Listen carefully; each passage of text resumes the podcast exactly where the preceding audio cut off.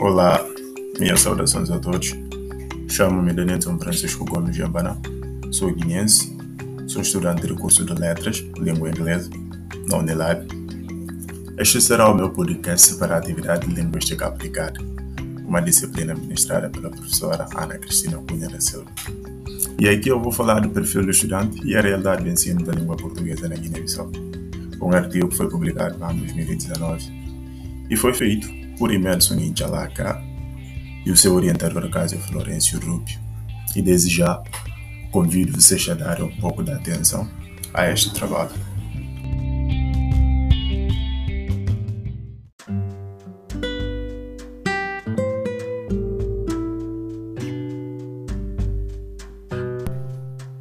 Como chegou a língua portuguesa na Guiné-Bissau? Teria sido entre os anos 1445 e 1447. Para alguns historiadores, foi o Nuno Tristão que chegou primeiro, e para os outros, Álvaro Fernandes. Depois da luta pela independência desenvolvida pelo Partido Africano para a independência da Guiné-Bissau e Cabo Verde, os líderes do partido decidiram escolher o português como a língua de instituição e instrução no país. Podemos ver a frase de um dos líderes, que é Amilcar Cabral entre aspas. O colonialismo não tem só coisas que não prestam. Temos que ter o sentido real da nossa cultura.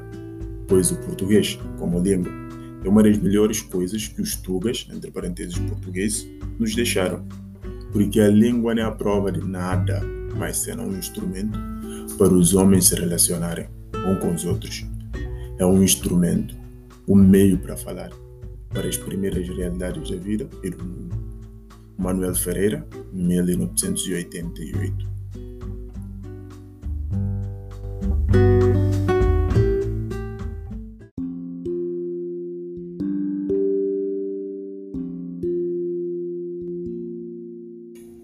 E aqui vamos ver o processo da adoção da língua portuguesa como uma língua oficial na Guiné-Bissau.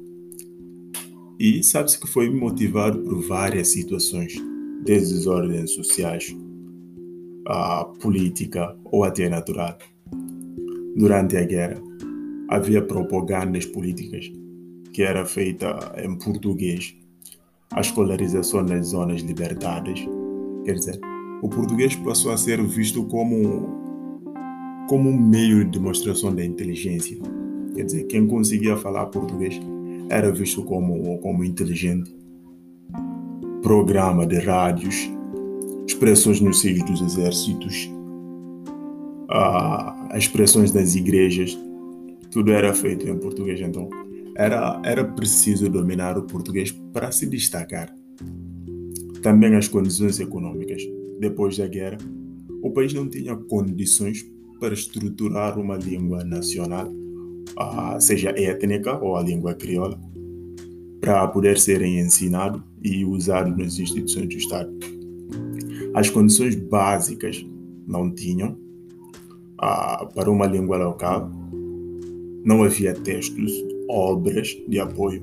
Não havia também gramática, dicionário, princípios de transcrição de léxicos de base. Também não havia professores formados naquela língua e as escolas apropriadas. Então, ah, tudo isso levou a adotar o português como a língua oficial no país.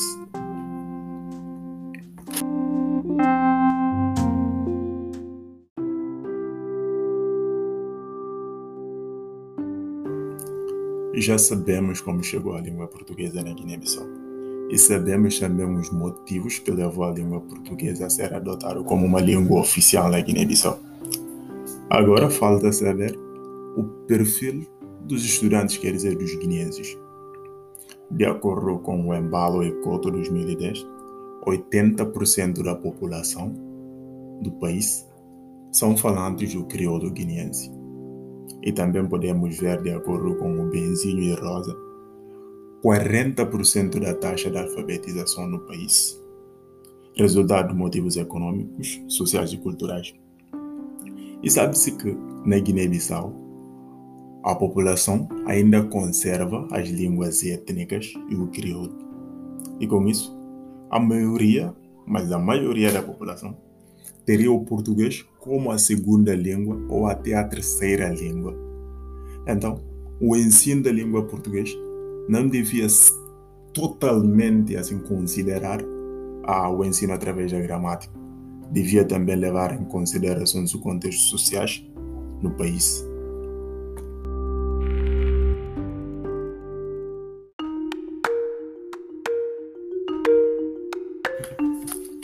Ensino da segunda língua na Guiné-Bissau, que deve levar em consideração muito mais que o uso da gramática ou dicionário.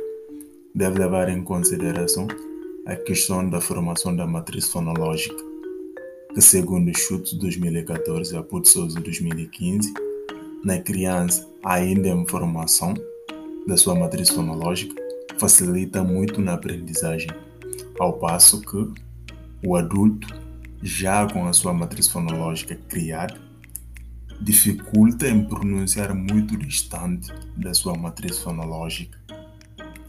Uma outra questão também é o materiais didáticos, que devem ser adequados ao contexto social e linguístico do aprendente.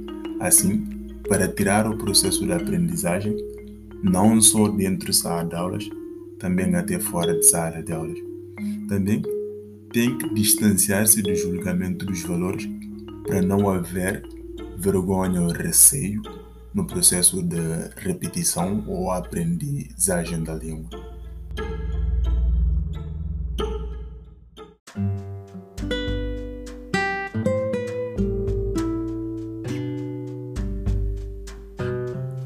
E no final, vamos ver um livro didático de ensino na Guiné-Bissau.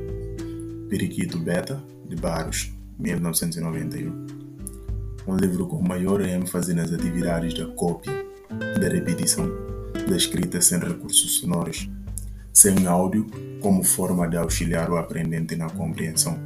Quer dizer, se só aprende com ele na sala de aulas, fora da sala de aulas, não tem como você aprender sozinho com aquele livro. Textos para ensino cheio de sentenças soltas e descontextualizadas, que não faz sentido fora de sala de aulas não se vê, não se vive uh, o que é ensinado dentro do, do livro. Não faz sentido fora, fora de sala de aulas.